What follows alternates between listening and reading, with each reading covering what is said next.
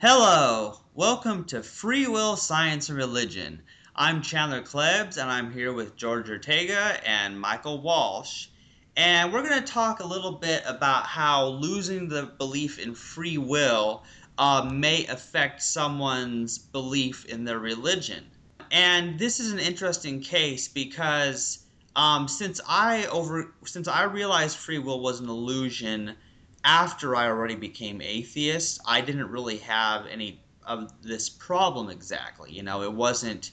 I'd already been through the um, experience of leaving Christianity and all that. But I want to briefly mention for people who are listening to the, this for the first time, you know, what free will is and why we don't have it, just so we're clear. And basically, free will is that, you know, we we could actually make choices independent of anything outside of our control, which is our genetics and our conditioning or nature and nurture.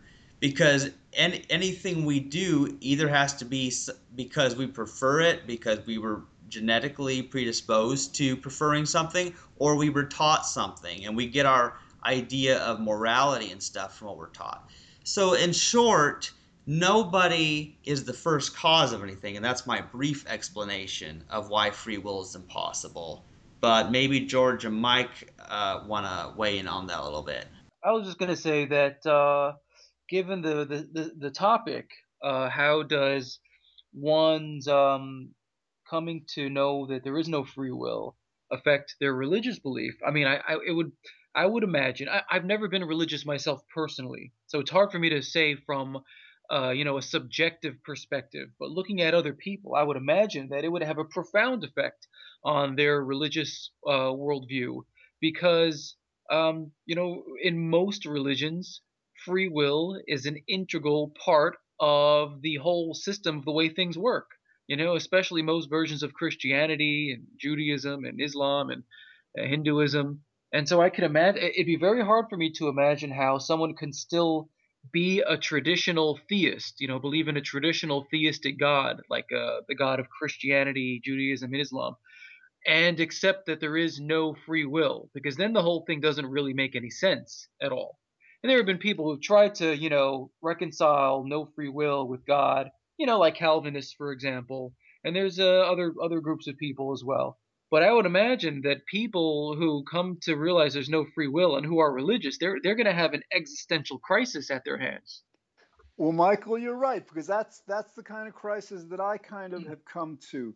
On the one hand, understanding that we don't have a free will has been wonderful in that I don't it would it's illogical and and wrong to blame either other people or myself for anything, you know, for anything we might do wrong you know, and that's wonderful because, like, to the extent we do that, then our relations with other people, with ourselves, with the world of people, you know, just improves. It gets better.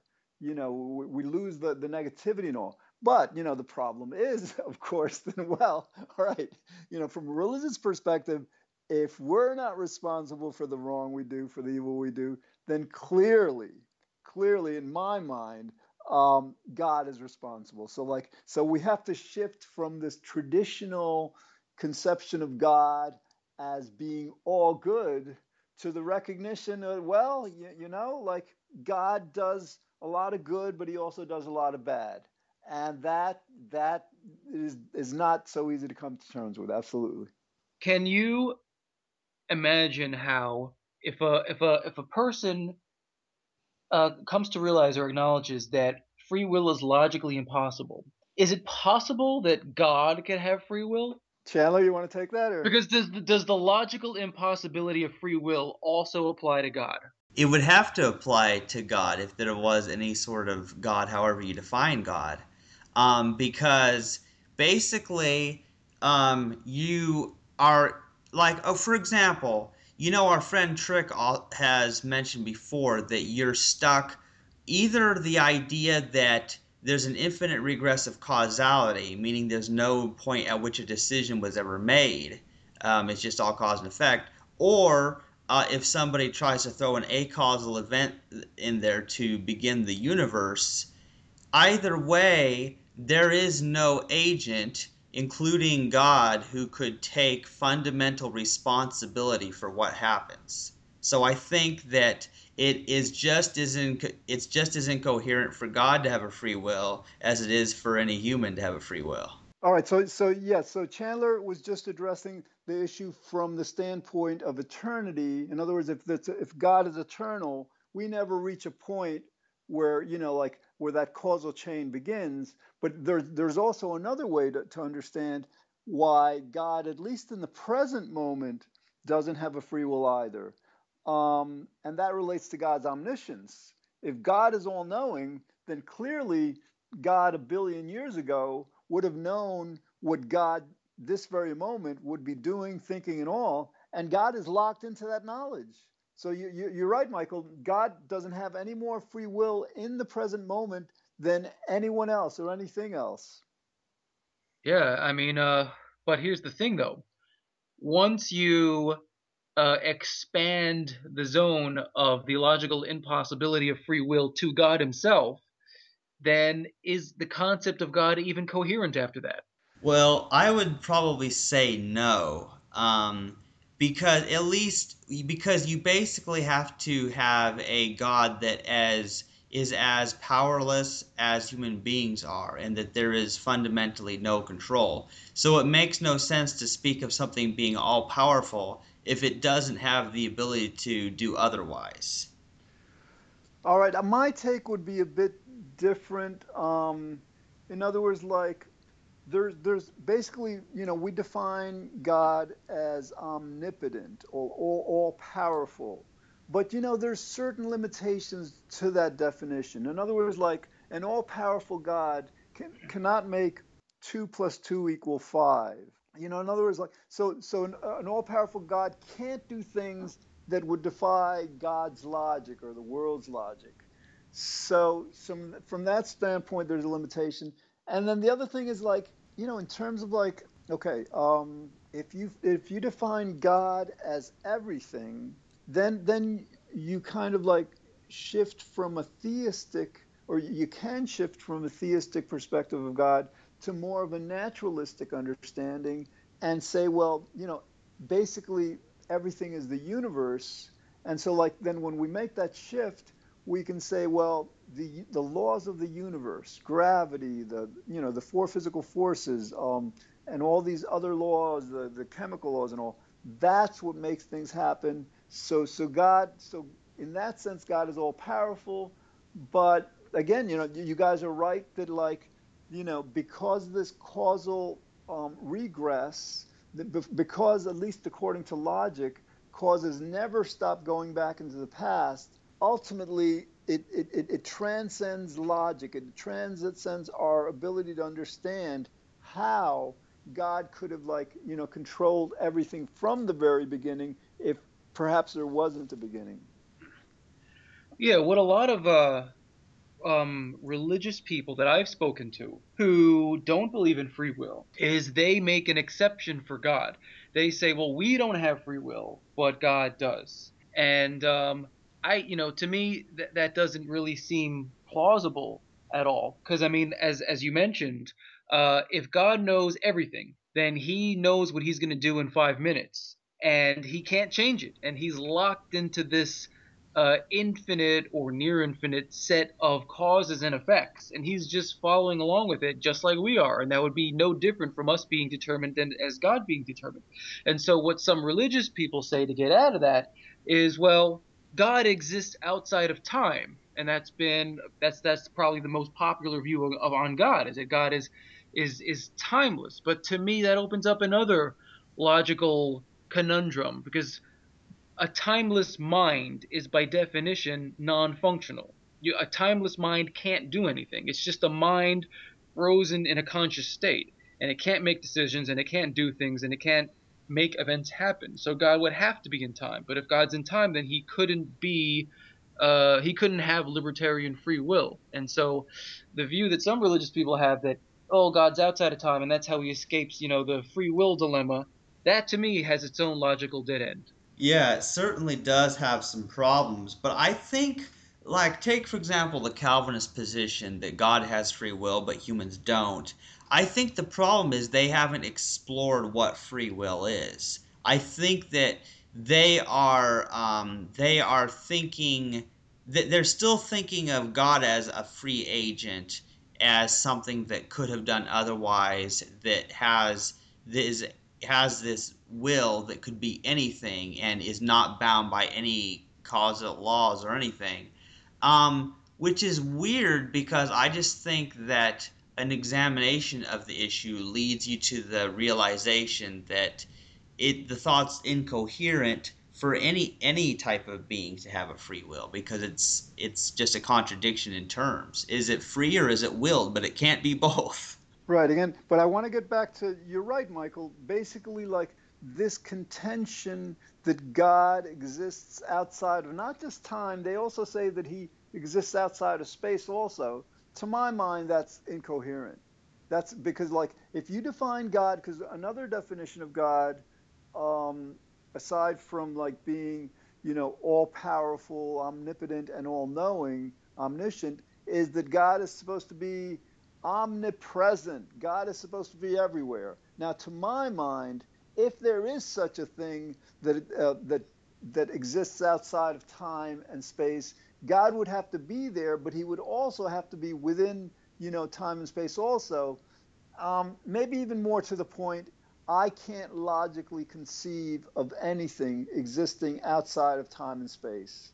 You know, because like, for example, if God, if you posit the time that God exists outside of time, and then you you posit that he existed out, outside of time a billion years ago and he still exists outside of time today, well, all of a sudden that's not outside of time. A billion years has passed.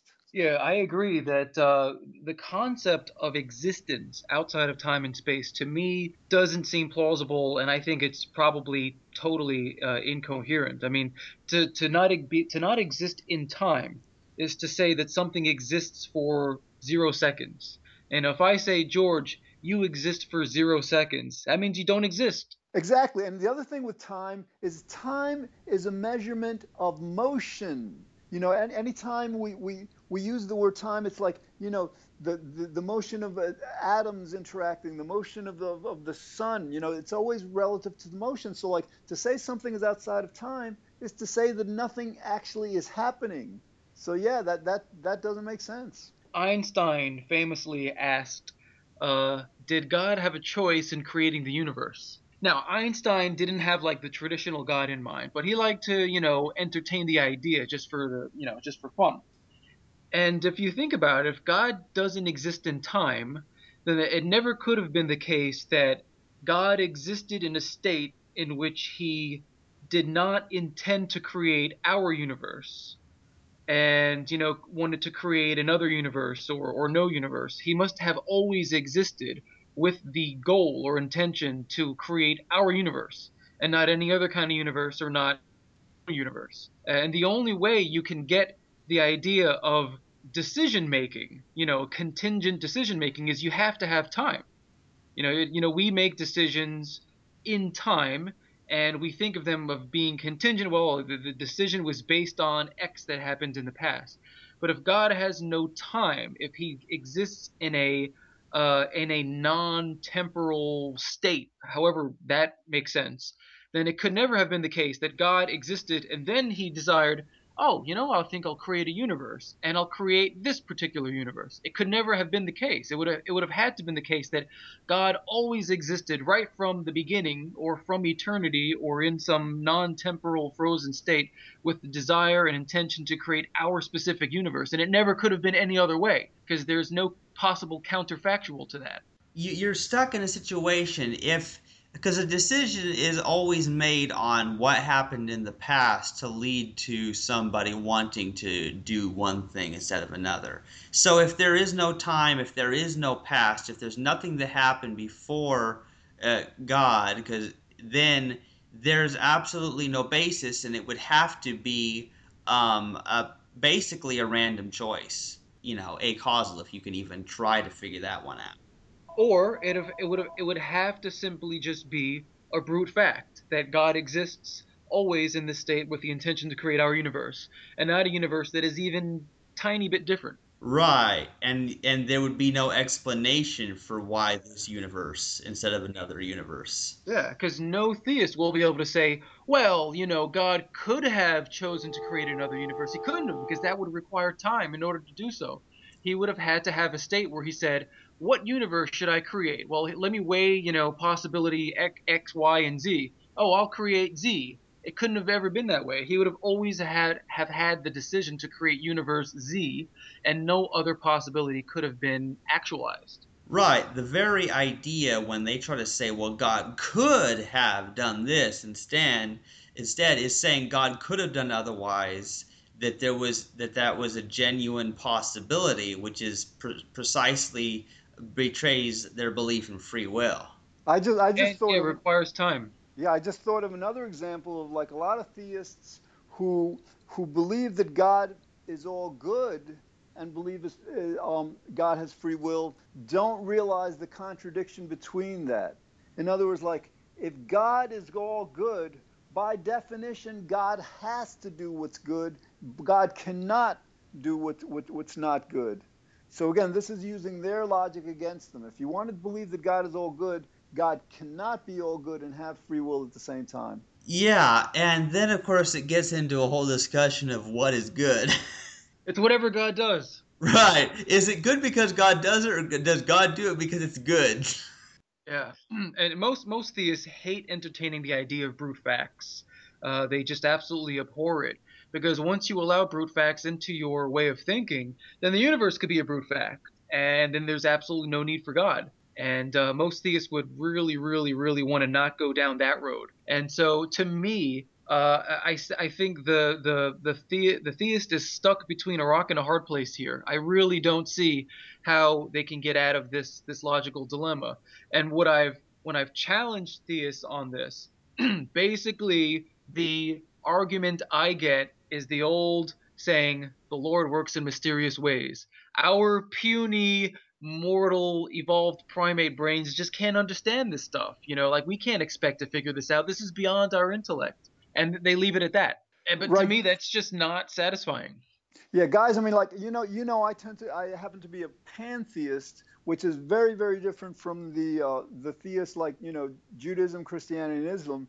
And so, like you know, in a certain sense, for example, like if you define God as everything, then the universe is everything. If you've got define God as all powerful, then the laws of nature are all powerful. But again, it's not the same God that that most religions believe in because like this God again doesn't have any more free will in the present than we do. This God has to be both good and evil because there's good and evil, and there's there's certain differences. I've got to get going in a few minutes, but like you guys can continue the podcast, all right? All right, George. all right thanks george Yep. Yeah. Yeah. Well, see, what I wanted to say in response to that, though, is George is a lot of fun because he, um, he this whole pantheism thing, equating God with the universe, is interesting. Um, it's different from the kind of God that sends you to hell. That's the, I think, the very important thing that's different, which is why I can handle it because. I, I mean, I had a problem with the Christian God that was blaming w- was blaming humans for what he made them do. Yeah, I mean, there's uh, there's been all attempts among Christians to liberalize that God and to make him like, oh, you know, he's not gonna kill, he's not gonna punish you or anything. He just wants you to be happy, more or less. You know, the the the hippy dippy loving God, you know, the tree hugging kind of God. And you know, I mean, I I would I would argue, yeah, that God is certainly better than the fire and brimstone angry God who gets who gets pissed the moment uh, you know two gay people do it in the naughty place. but I mean, it's it's on the right path to to to know God, which is I think eventually where we need to go in society. It's inching the it's inching the way closer to know God, but uh, I guess you're not gonna. It's it's unlikely that people who are very conservative in religious beliefs are gonna go from a very fundamentalist view to atheism overnight, or even in you know uh, over a year. They'll go from you know fundamentalist Christianity to liberal Christianity to a kind of spiritual deism to then agnosticism to then atheism. And that that's usually the path that people take when they come out of religion. Yeah, I know that was kind of how it happened for me too. It was not by any means a quick thing. and so I guess it comes in stages. I mean, we can't we can't expect you know the the zygote to turn into a 40 year old adult you know in in a few seconds. Do you think that the debate over free will will eventually over time replace the debate over creationism? I think it will. Because it seems to me that the the creationists are dramatically decreasing in numbers over every every time they do like a poll it gets less and less and less and less. And at some point probably within the next 10 15 years there'll be like such a tiny minority of people that they'll be insignificant in any respect. But as the debate over free will enters a more of a mainstream arena and people take note that there is a debate over it that the that the intuitive assumption that there is free will is not something that we can just take for granted as an axiom. When that debate heats up it seems to me that that will be a debate that replaces evolution. Instead maybe 20 years from now we'll have you know people debating free will and non-free will just as ferocious as they debate evolution and creationism yeah, in fact, it'll be even more fierce because basically, what I don't think that creationism and evolution, practically speaking, makes that much of a difference as far as ethically for us, how we treat each other. Um, whereas I think that the free will belief has huge differences in our behavior because automatically when we believe in free will and that people are doing things we don't we don't like and that they chose to do it all by themselves as that they're the first cause of well then we blame them and we want to kill them or torture them in some way. But if we understand that nobody chooses anything, we tend to be more compassionate and we tend to dig deeper into um, what you know what life is about and what ethics is. So I think it matters more, and that's why this de- debate um, should replace these other debates about creationism versus evolution or the existence of God because quite simply I don't I don't think those debates actually matter that much. They only matter to religious people and only that and only then a subset of religious people fundamentalist religious people who take a literal interpretation of their religious holy book it only really matters to them and to the scientific community to intellectual people, educated people, progressive people. It's it's a non-issue. Doesn't even it's not even something that we even have to debate anymore. The debate is over. The nail in the coffin has been nailed in of creationism. It's it's a done deal. But I have a feeling that the same people who are going to be debating on the side of free will in the next coming decades as this debate gets more mainstream will be the same kind of people that are currently debating for creationism. It's going to be primarily religious people. Yeah, I think you're right. And the reason I think you're right on that is because this concept of free will is so central to the idea of sin and deserving hell, you know, and retribution, all all these various things that are clearly part of these religions. Exactly, because the concept of the traditional Christian hell really makes no sense on determinism I mean, the person who's has the unlucky fortune of being born as a person determined to go to hell has no choice in the matter. They're simply just a pawn, you know, in the game that God is playing. And you really cannot justify the idea of a person spending an eternity in hell through no fault of their own and claiming that God is morally perfect and just at the same time. Like, that's just incoherent. Right. So one of those has to give. Um, either either God is evil. Well, you know, and the, the thing about some hardcore fundy, fundy Calvinists is they will, when pressed, they will admit, like, yeah, my the God that I believe in, he's kind of an asshole, but hey, he's the boss and he has the power, so you better do what he says. Period. Yeah, I mean, I like that level of honesty. I have to say. it, it is it is a little bit more intellectually honest than the person who wants to say there is no free will and a God that sends you to hell for eternity is morally perfect. I mean that to me is just like that's like trying to make a square circle. Well, the reason that they get away with trying to say God is morally perfect is because they say God makes up morality whatever he feels like at the time. So if God wakes up in the morning and and says, "You know what? Rape is a really good thing. I'm going to declare that rape is good." You know, well then it's good because God said so. So that's their system of morality. And that's why God always has to be morally perfect no matter what God says or does.